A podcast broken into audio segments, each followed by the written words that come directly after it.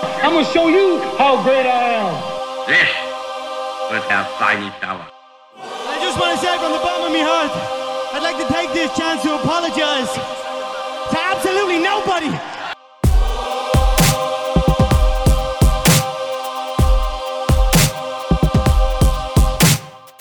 Hello, and welcome to How to Take Over the World, where today I will be breaking down the life of Elizabeth II, the recently deceased Queen of England. And Queen Elizabeth II is the most different character I will have covered. She conquered no lands, started no businesses, invented nothing new, climbed no ladders, created no art. She's the only subject of How to Take Over the World who reminds me of my grandma. And if her accomplishments are so different from the other people that we've studied on this show, why talk about her? For me, it's because I'd like to sort out her legacy in my own mind. I like to cast a wide net on social media. I like to see what everyone is saying. And within hours of her death, there were those on the far left who were singing Ding Dong, the Witch is Dead. According to them, Elizabeth II was the leader of a brutal empire that exploited and murdered across the entire world on every continent. And then there were those on the far right who also didn't have good things to say about her, but this time because she had overseen the dismantling of the British Empire. She had brought to an end this glorious thing that had, the sun never set on the British Empire until Elizabeth II came along, right? So I'm very intrigued by this contradiction. Which was she? Is she a symbol of colonization or decolonization? And in either case, did she have anything to do with it? Did she actually wield any power? If so, how? And if not, why are we paying attention to her life at all? So let's dig into the life of Elizabeth II, her impact and her legacy. But first, let's hear a word from our sponsors. Today's episode is brought to you by Tiny Capital. We talk a lot about building empires and leaving legacies on How to Take Over the World. And nothing is sadder to me than when a beautiful legacy goes to waste, like Alexander the Great's empire falling apart right after his death. You want to be more like the Rothschilds, whose financial empire lasted decades, or even better, like Caesar, whose empire lasted hundreds of years. That's where Tiny Capital comes in. For over a decade, they have been partnering with founders to give them quick, straightforward exits that protect their team and culture and keep their businesses operating for the long term. When you sell to Tiny, it's incredibly fast and easy. You avoid the long back and forth and life or death negotiations. You get a fair deal that gives you cash, but also builds for the long term and protects your legacy going forward. It's a really great company that is building an empire of their own by building the right way. I'm really impressed with how they do business. Maybe it's because they're Canadian. They're just a bunch of nice guys who are really smart, but also going to treat you right and make sure everyone gets a fair deal. So if you've got a business that you would like to sell, please check them out at tiny.com and let them know that I sent you. Again, that is tiny.com. Secure your legacy, work with the best, check out Tiny Capital. Elizabeth was never supposed to be queen. She was born on the 21st of April, 1926, and at the time, her grandfather, King George V, was the king. Growing up, she called him Grandpa England, which I just love. Elizabeth was never supposed to be queen because her father was never supposed to be king. He was born second in line to the throne. His older brother, Edward, was first in line. And in fact, when George V died in 1936, Edward did indeed become king. But there were a couple problems with Edward. The first is that he was a notorious philanderer, a very common pastime for British royalty. He had begun an affair with an American woman named Wallace Simpson. Simpson was twice divorced and was well known as a socialite and partier, and also seen as a woman of ill repute, shall we say. This is a family-friendly show, but I think you know what I mean. She wasn't exactly a professional, but she wasn't an amateur either. So when Edward made clear his intention to marry this woman, Wallace Simpson, the British public, press, and the royal establishment had a collective fit. Edward was a philanderer, okay. That's not very unexpected, honestly, for British royalty. It wasn't viewed as a positive thing, but it's certainly viewed as forgivable, as an adolescent phase that up-and-coming princes are allowed to work through. And there is sort of a royal script for how a young prince grows out of this adolescent phase. He marries the innocent young virgin, signifying that he has left this all behind. And Wallace Simpson was not exactly an innocent young virgin. She was also not British, let alone of royal stock. So this is not someone that anyone could see being the Queen of Great Britain. The official narrative is that this is why King Edward VIII abdicated the throne. He basically stepped down as king in order to be with this woman. And I do think that was a big part of it. But I do think there is another reason. Edward had very right-wing views. He was at least sympathetic to fascism, And it's probably not wrong to describe him as an outright fascist. And he wasn't just passively fascist. He made an early indication in his reign that he intended to be an active and potentially politically involved king. Now, let me just say that this is 1936, right? And fascism was not the fringe view that it is today. In the 1930s, many normal Brits and Americans and people from all over the world would describe themselves as fascist. It wasn't exactly a mainstream view, but it didn't make you a pariah in polite society the way it does today. Nevertheless, like I said, not mainstream, and certainly not with the intelligentsia in England and not with the press. And so this is 1936, the year that Hitler reoccupies the Rhineland and hosts the Summer Olympics in Berlin. It's hugely embarrassing to the British intelligentsia, who are mostly, communist sympathetic at the time. Some might say they still are, to have a fascist king at this moment in 1936. Well, just 6 months after his ascension to the throne, a man jumped out of a crowd with a loaded pistol and attempted to assassinate Edward. The would-be assassin was subdued by bystanders, and the plot failed. The would-be assassin was soon revealed to be an MI5 informant. MI5 is the British Domestic Intelligence Service, basically the British FBI. And it should be noted that the man only served 12 months in jail for an attempted assassination of the king. Now, of course, at the time, MI5 claimed that this was just happenstance, that he was supposedly a spy working with the Italians, and that this man was a double agent and reporting all his findings to MI5, but he had gone rogue all of a sudden and not reported this assassination request from the Italians. He hadn't reported it to MI5. Well, just 2 years ago, in 2020, new documents were released that demonstrated that he had told MI5 all about the assassination plot multiple times, and they had done absolutely nothing about it. They had completely ignored the information, even though this was a known informant to them who they worked with frequently. This doesn't look good, and historian Alexander Larman said about this new information in 2020, quote, "It is entirely possible that MI5 were aware of the planned attempt and were happy to let him assassinate Edward, thereby removing an internationally embarrassing monarch with believed Nazi sympathies from the throne." And I don't think it's a very far jump from there to say that MI5 may have orchestrated the attempt themselves. I mean, it doesn't really make sense to me why the Italians would want to assassinate King Edward when, at the time, Mussolini was the leader of the Italian government. It was a fascist country at the time, so why would they want to kill the most notable, fascist sympathetic monarch in the world? Doesn't make sense to me, but so whatever. The information indicates that the British security services were at least turning a blind eye and may have actively been orchestrating an attempted assassination of the king. So look, Edward stated that the reason he abdicated was because of Wallace Simpson. There really were negotiations to see if he could remain king and marry her. There are good reasons to believe that it was indeed the reason he abdicated as king. But when you have good reason to believe that your own intelligence service might be trying to assassinate you, or at least might be allowing it to happen, that might be a catalyst to want to step down as king. So I do think there is that element of it as well. But for whatever reason, with Edward abdicating, his younger brother, Albert, who was Elizabeth's father, comes to the throne. This happens when she is 10 years old. Now, Elizabeth's childhood had in many ways been idyllic.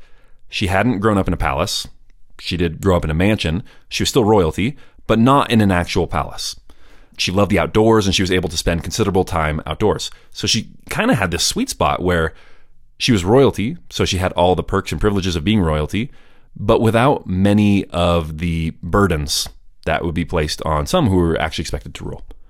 As royalty, she was educated at home under the supervision of her governess and surrounded by accomplished tutors. And she was educated well, though her mother, who was sort of an old-school Scottish aristocrat, tended to emphasize history, literature, and music, and tried to dissuade education in what she considered to be the more masculine subjects like math and science. And throughout her life, occasionally Elizabeth would demonstrate sometimes surprising ignorance of some of these more hard science subjects. She was a precocious girl and well-liked. She was always her grandfather's favorite, and even Winston Churchill was very impressed by the young girl when he met her when she was very young. So she's living this idyllic, carefree childhood out of the public eye, having a great time outdoors, loving nature, but her carefree existence comes to an end when her uncle steps down. With only a younger sister and no brothers, She was now the presumptive heir to the throne. There's a famous exchange where she's talking to her sister Margaret, and Margaret says, "You're going to be the queen now." And Elizabeth says, "One day." And Margaret says, "Poor you." And I don't think this was sour grapes. I think they viewed the queenship as a genuine burden. Elizabeth's first public duty came in 1940 when she was 14 years old. This was during the Blitz when Germany was bombing London. She gave this radio broadcast to comfort children across England. And you can listen to a snippet here to hear what she sounded like as a 14-year-old trying to comfort other children throughout Great Britain. "In wishing you all good evening, I feel that I am speaking to friends and companions who have shared with my sister and myself many a happy children's hour. Thousands of you in this country have had to leave your homes and be separated from your fathers and mothers. My sister Margaret Rose and I feel so much for you, as we know from experience what it means to be away from those we love most of all. We are trying to do all we can to help our gallant sailors, soldiers, and airmen. And we are trying, too, to bear our own share of the danger and sadness of war. We know, every one of us, that in the end all will be well, for God will care for us and give us victory and peace." In 1945, as the war had progressed and was coming closer to drawing to a close, she joined the military as a driver. And this was definitely a publicity stunt, but it was also an important display that the royal family was in it together with the British public. Later in 1945, on May 8th, the Allied powers celebrated Victory Day. Nazi Germany had officially been defeated, and the people of England flocked to the streets in mass to celebrate. Elizabeth and her sister Margaret were allowed to sneak out and join the celebrations on the streets, with their caps pulled low to avoid recognition. She later said, quote, "I remember lines of unknown people linking arms and walking down Whitehall. All of us just swept along on a tide of happiness and relief. I think it was one of the most memorable nights of my life." It was one of the most memorable moments of her life because it was one of the few moments when she could actually feel a part of the public, a part of a crowd, that she could feel unknown. And as I've studied and read more about the life of Elizabeth, I've kind of been struck by this sense of isolation, like she was a caged animal. And obviously she was in one of the most beautiful cages you can imagine, but caged nonetheless. And I think her recollection of VE Day demonstrates that. And it was so memorable to her because it was the only day that she would have like that in her life, which is pretty remarkable to me. I don't think Elizabeth was naive to what she was sacrificing when she signed up to be queen, but she believed strongly in duty. And she thought this sort of royal isolation was a part of the job. And so, she, in a classic English fashion, stiff upper lip, she bore it. She bore it well. She never complained about it, but it's something that you can kind of see throughout her life. Around this time, she begins getting serious with a foreign royal and distant cousin named Philip. They had met when she was 13, and like I said, he was foreign, and so he was out of the country, but they wrote many letters to one another over the years, and now their romance began in earnest. Well, the firm was not happy about this romance, was not happy about Philip. And the firm is the professional bureaucracy around the royal family. It's sometimes also called the royal institution or the institution.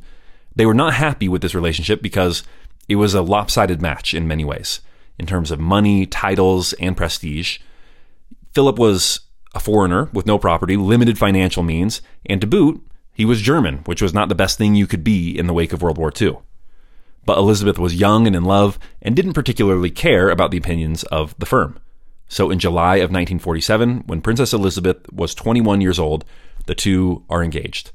They are married in November of that year.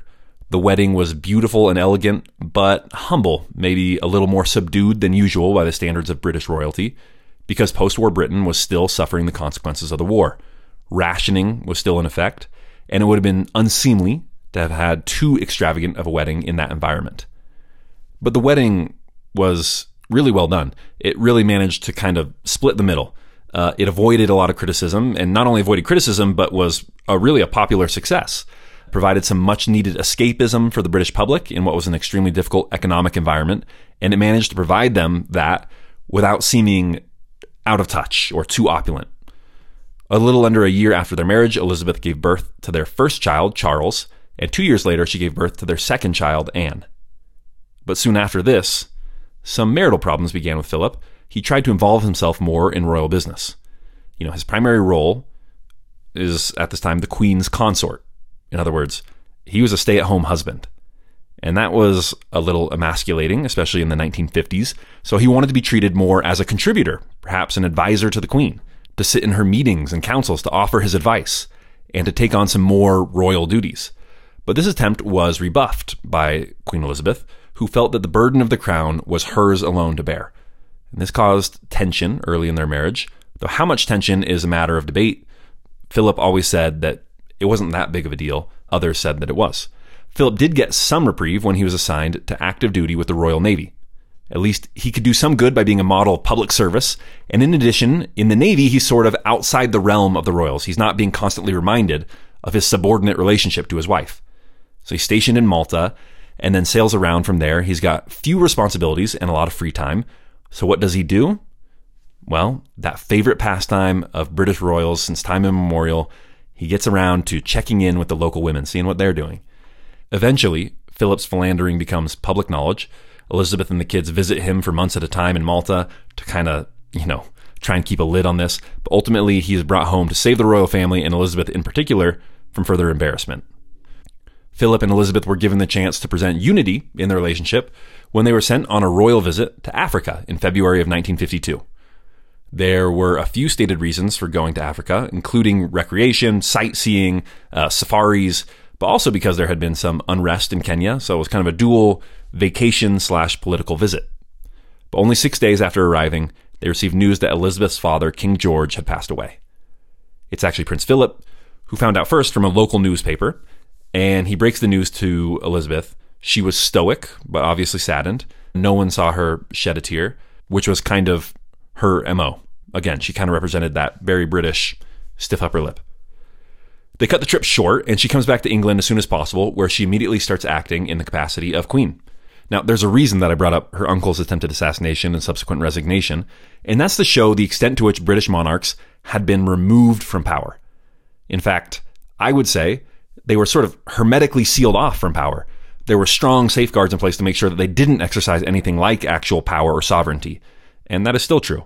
And so that would kind of be a theme of Elizabeth's reign, I think, the fact that she didn't truly rule in any real sense of that word. The decline of the British monarchy basically began with Charles I and the English Civil War back in 1642. It then took another big hit with something called the Glorious Revolution.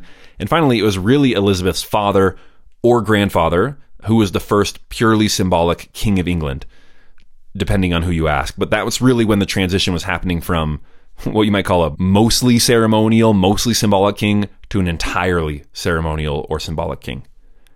So that is to say, whatever impact Elizabeth wanted to make, she would have to do it largely through symbols, pageantry, and tradition, the tools that were available to her. So her coronation was an extremely important event. The first thing she had to do was decide her name. Monarchs typically choose a name to rule under when they ascend to the throne. So for example, her father was named Albert, but ruled as King George VI. In part, I think he did this to stress the continuity with his father, King George V, especially after the tumultuous and short reign of his brother. So the option was there for her to take a new name, but Elizabeth decides to take her own name. And this could be seen as grandiose, since the first Queen Elizabeth was one of the most powerful and important British monarchs ever. But I don't think it came across that way, and I don't think she intended it that way. When her secretary asked what name she would rule under, she replied, quote, "My own, of course. What else?"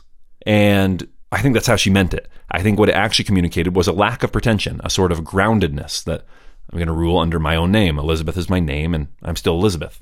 I'm still Jenny from the block. She also needed to decide on her last name. She belonged to House Windsor, and her husband belonged to House Mountbatten. Now, there was some precedent for a queen taking her husband's name. Her great-great-grandmother, Queen Victoria, married a German prince, Albert, who was of House Saxe-Coburg and Gotha. And their children were of House Saxe-Coburg Gotha, which changed to Windsor in World War I because it sounded too German while they were fighting a war with Germany. So the question was, would her children stay House Windsor, or would she be like Queen Victoria and become House Mountbatten and she decided that they would stay House Windsor. Philip considered this another slight, and he complained, quote, "I'm the only man in the country not allowed to give his name to his own children." But Elizabeth is someone for whom history was always very important. House Windsor sounded British. In people's minds, it was the royal house of Great Britain. It carried a lot of positive connotations because of Elizabeth's father and grandfather, and she wasn't willing to throw that all away. So she decided to upset her husband instead of the British public and go forward with her name. Elizabeth's coronation ceremony was a huge deal. Hundreds of thousands of people lined the route to Westminster Abbey, and more than 20 million people watched the ceremony on television. The actual coronation ceremony itself was not televised, as it was considered a religious ceremony and therefore too sacred to be shown on television, but everything else around the procession and all the pomp and circumstance was shown. And what's remarkable to me is how grounded the ceremony was in tradition. This is someone for whom, the monarchy was changing and the British Empire was ending. The British Commonwealth was changing, the world was changing, and it would have been easy for her to change the ceremony a little bit and maybe downplay it a little bit, tone it down just a tiny bit. But she rode in a gilded coach, which was more than 200 years old. She carried all the regalia of the monarch, including the crown, the scepter, and the orb. She used the Stone of Scone, which was this stone that was taken from Scotland and like a sign of, England's superiority over and subjection of Scotland. And I think, obviously she was not the type of person to try and lord her power over others. But for her, I think it was just very important to be rooted in tradition. So she wanted to carry out all the traditional ceremony of becoming a monarch of the United Kingdom. And so on the 2nd of June, 1952, she was asked, "Do you solemnly promise and swear to govern the people of the United Kingdom of Great Britain and Northern Ireland?" And she replied, "I solemnly promise so to do." And with that, at the age of only 27, Elizabeth became Elizabeth II by the grace of God, of Great Britain, Ireland, and the British dominions beyond the seas, Queen, Defender of the Faith. The first thing she does is go on a tour of the Commonwealth. And this is her chance to establish what her vision would be for the United Kingdom and for the monarchy. Now, at this time, decolonization was in full swing. The UK was broke following World War II and reliant on the United States, which was vehemently opposed to colonialism. And I think the British public was also tired of colonialism, or at least certainly not willing to fight for its continued existence in the face of American opposition. So Elizabeth goes out and makes the case for a new kind of Commonwealth, one that was, to quote her, "an entirely new conception, built on the highest qualities of the spirit of man, friendship, loyalty, and the desire for freedom and peace." In other words, it was to be almost a fraternity of nations. Now, as I pointed out, this was already the direction things were headed. She could have come out as a committed imperialist and tried to lead some sort of public outcry to maintain their few remaining imperial possessions, or maybe even, claw back those that had been lost. But it's difficult to imagine that that would have done anything to stop the inevitable. And all she would have done in the process, I think, is discredit the British monarchy and sort of highlight its weakness. She'd come out and said, we're vehemently opposed to decolonization. And then the United Kingdom, Great Britain, decolonizes anyway. That sort of discredits their power and prestige. So I think she's doing a smart thing by going around and essentially cheering as Britain's overseas territories slowly spin out of British orbit and into new independent nations.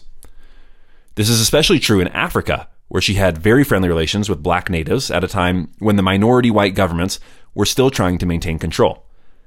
And so her going around and kind of hobnobbing with some of these black leaders of these countries was seen by many white Africans as a betrayal, but was popular on TV back in Britain and with newspapers, and of course with most black Africans in the British territories.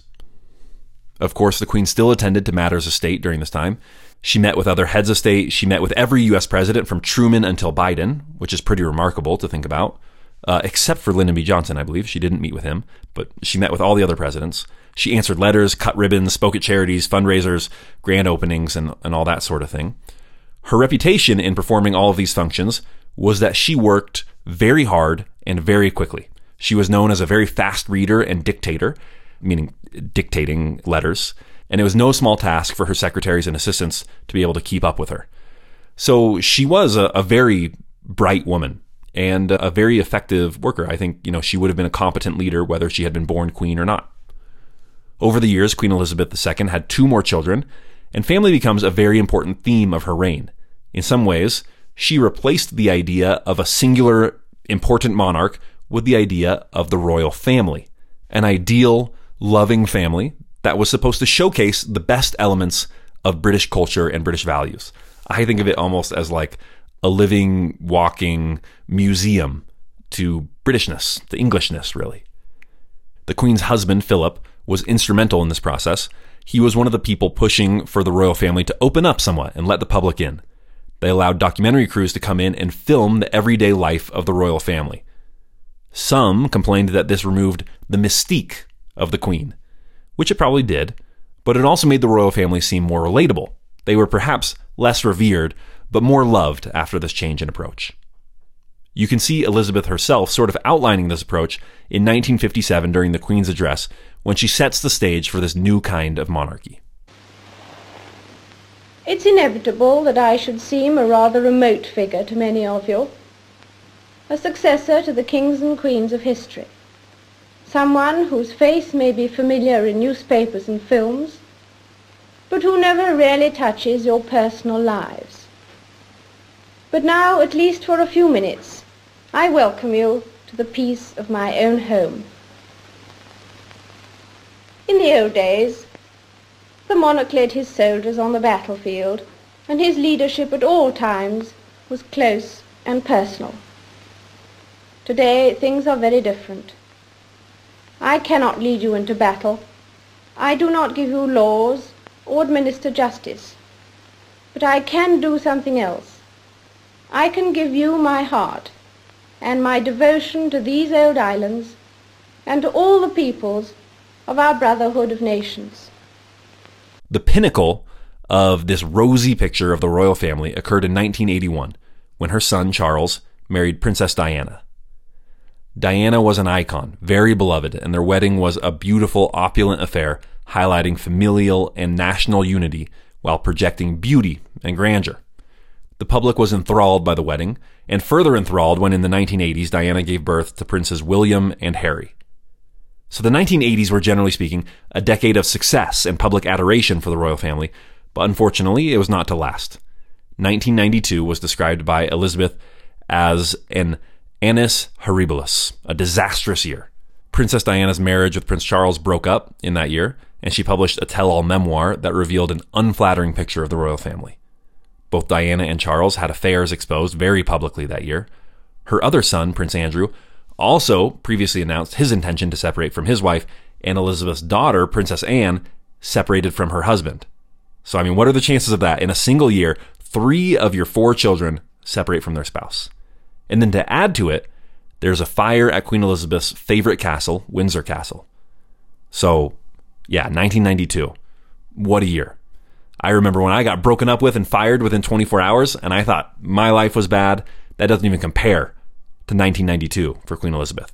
Now, all these divorces amongst her children weren't finalized until 1996, and it was a minor scandal when she, the Queen, approved these divorces, since, she's the head of the Church of England, and the Church of England was officially opposed to divorces in these circumstances, but it wasn't that big of a deal. It wasn't that big of a scandal when she did it.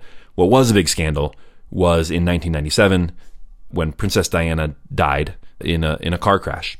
Queen's reaction to Diana's death became a scandal. It was very controversial because at first, she seemed not to react. She didn't fly the flags at half-staff. She doesn't issue a statement, doesn't leave her summer home at Balmoral, doesn't really do anything. And the public is outraged over this. Diana, despite her many issues, and she did have some issues, but she was very beloved. She was fashionable, she was good-looking, she was relatable. And so it felt like a snub that the Queen wouldn't even really acknowledge her death. Wouldn't show any emotion, wouldn't show that she was affected by it at all. And I think it probably was a snub. One of the primary motivators in Elizabeth's life was duty. And to her, it had seemed like Diana shirked her duty. And I don't know that that's totally fair, but I also don't know that it's Elizabeth's fault. I think that's really just a generational gap in terms of how they approached the burdens and mental health issues that came with royal responsibilities and being a part of the royal family. But so in Elizabeth's mind, Diana had abandoned her royal responsibilities and given up on her marriage. So I think it's safe to say that at this point in their life, and she has left Elizabeth's son. Of course, Charles was not blameless in this, to say the least, but I don't know, it's her son, right? So anyway, Queen Elizabeth probably meant it as a little bit of a snub. She probably didn't particularly want to get involved in all this, but it's going over horribly. The public is kind of outraged. Tony Blair, the prime minister at the time, actually intervenes. He goes to the Queen and tells her, you need to get back to London and do something. So Queen Elizabeth shows up in London and addresses the nation in a speech. And here's a part of what she had to say about Princess Diana. So what I say to you now, as your queen and as a grandmother, I say from my heart. First, I want to pay tribute to Diana myself. She was an exceptional and gifted human being. In good times and bad, she never lost her capacity to smile and laugh, nor to inspire others with her warmth and kindness. I admired and respected her for her energy and commitment to others, and especially for her devotion to her two boys. This week at Balmoral, we have all been trying to help William and Harry come to terms with the devastating loss that they and the rest of us have suffered. No one who knew Diana will ever forget her. And this speech is very effective. It wins over the public magnificently. And I do think it was heartfelt. Obviously, when you're the queen, everything is scripted. Everything is a show, but that doesn't mean that it's not also heartfelt. I mean, I actually tend to think that if everything you do is public, you probably get used to acting less. You kind of just have to merge your public and your private self. And so I do think she had complicated feelings about the death of Diana, and either way, she navigated it well in the end. She kind of stumbled at the front, but she ended up navigating this crisis capably. The concern that she showed for her grandsons previewed her next act as queen, which would essentially be national grandmother. A lot of the media focus over the next decade or two switched to her grandsons, William and Harry, as people started to look forward to the future of the royal family. Their military service and their studies at elite universities were great fodder for the newspapers. From there, the height of Elizabeth's popularity probably came in 2012. That was a big royal celebration of the 60th year of Elizabeth's reign. It was called the Diamond Jubilee. The Olympics also took place in London that year, and there was a great skit where James Bond comes and escorts the Queen to the Olympics. When he first walks into her office, she leaves him waiting for a minute to demonstrate who's really in charge here. You might be James Bond, you might be the coolest man in the world, but you still report to the Queen. It was really symbolic of how the Queen herself was beloved and seen as tough and sturdy despite her diminutive stature and advanced age. Well, since 2012, it hasn't been all roses for the royal family. Her son Andrew was implicated in the sex trafficking ring of Jeffrey Epstein. Meghan Markle, who was her son Harry's wife, maintained that she was mistreated by the royal family. Her son William married a commoner, Kate, although to be honest, that wasn't much of a controversy outside of the firm. But through all these controversies, Queen Elizabeth, in her old age, has managed to stay above the fray, a symbol of unflagging duty, stability, loyalty, a symbol really of Great Britain itself. Her husband died in 2021 of old age at the age of 99, and the Queen reportedly said that it, quote, left a huge void in her life.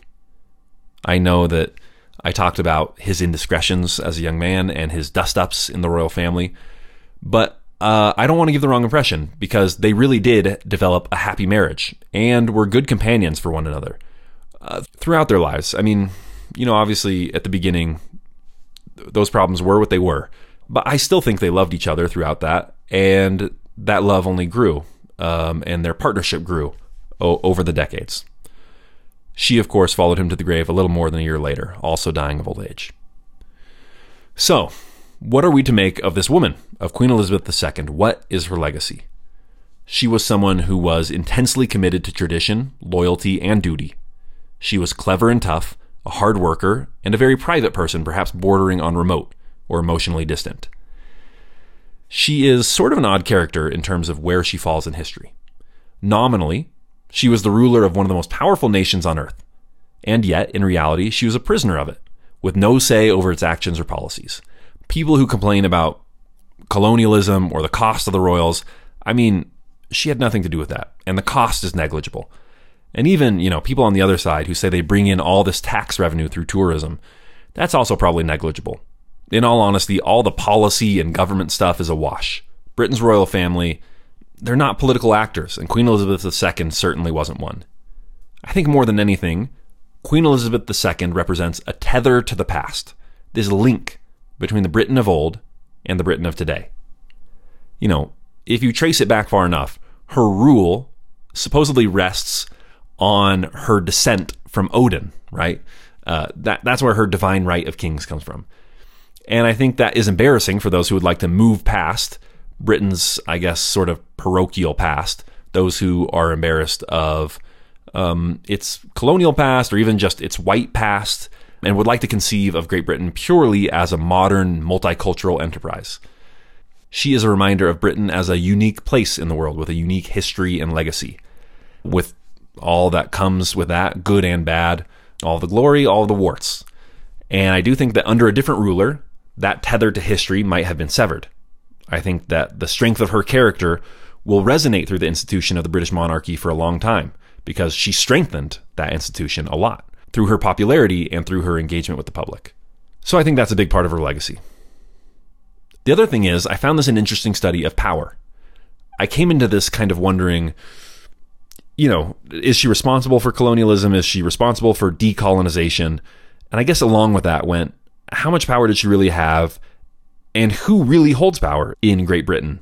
I just kind of had this curiosity about whether it would be possible for some enterprising young king to actually seize power in some circumstance as a fun thought exercise, as a way of sort of gauging, okay, is there a circumstance under which she could have done more? So I was on the lookout, and after studying the life of Elizabeth II, I think I conclude that the United Kingdom is a nation that is controlled not by a king, not by parliament, but by 3 or 4 newspapers. Seemingly everything Elizabeth II did in her life was to placate the media. To the extent that she was judged successful, it was because she pleased the media in London. And to the extent that she failed, it was because she failed to please them. And so in this way, they are like the monarchs who rule the monarch. And I just thought that was interesting. We've got a word for monarchy, a word for democracy, but what do you call rule by newspapers? Someone more clever than me is going to have to coin a word for that. But I think that's what England is right now. And lastly, I would just like to say that Queen Elizabeth II was a remarkable woman with uncommon strength of character and commitment to her ideals. She really was tireless. And, you know, what's interesting to me is when you think about that episode where initially she doesn't issue a statement at Princess Diana's death. It's remarkable because it's the one time in her life that she isn't rock solid and totally dependable. And I think that one little slip up highlights the extent to which she didn't have slip ups. She really was one of the most consistent people that I've ever studied or read about. I think consistency is a huge theme of her rule and reign. So for her steadiness, for her good humor, for her commitment to tradition, for her kindness, for her general decency, she will long be remembered.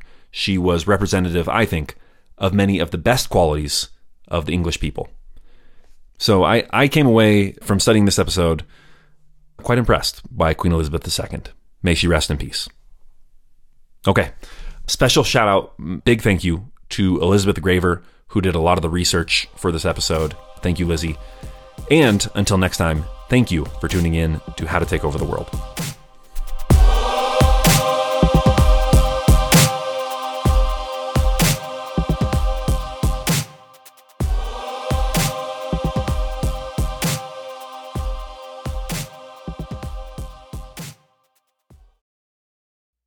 In the 1970s, John Todd burst onto the evangelical scene with a shocking tale. He claimed to be a former witch, involved in a then unheard of secret organization called the Illuminati, and urged Christians to prepare for a violent world takeover.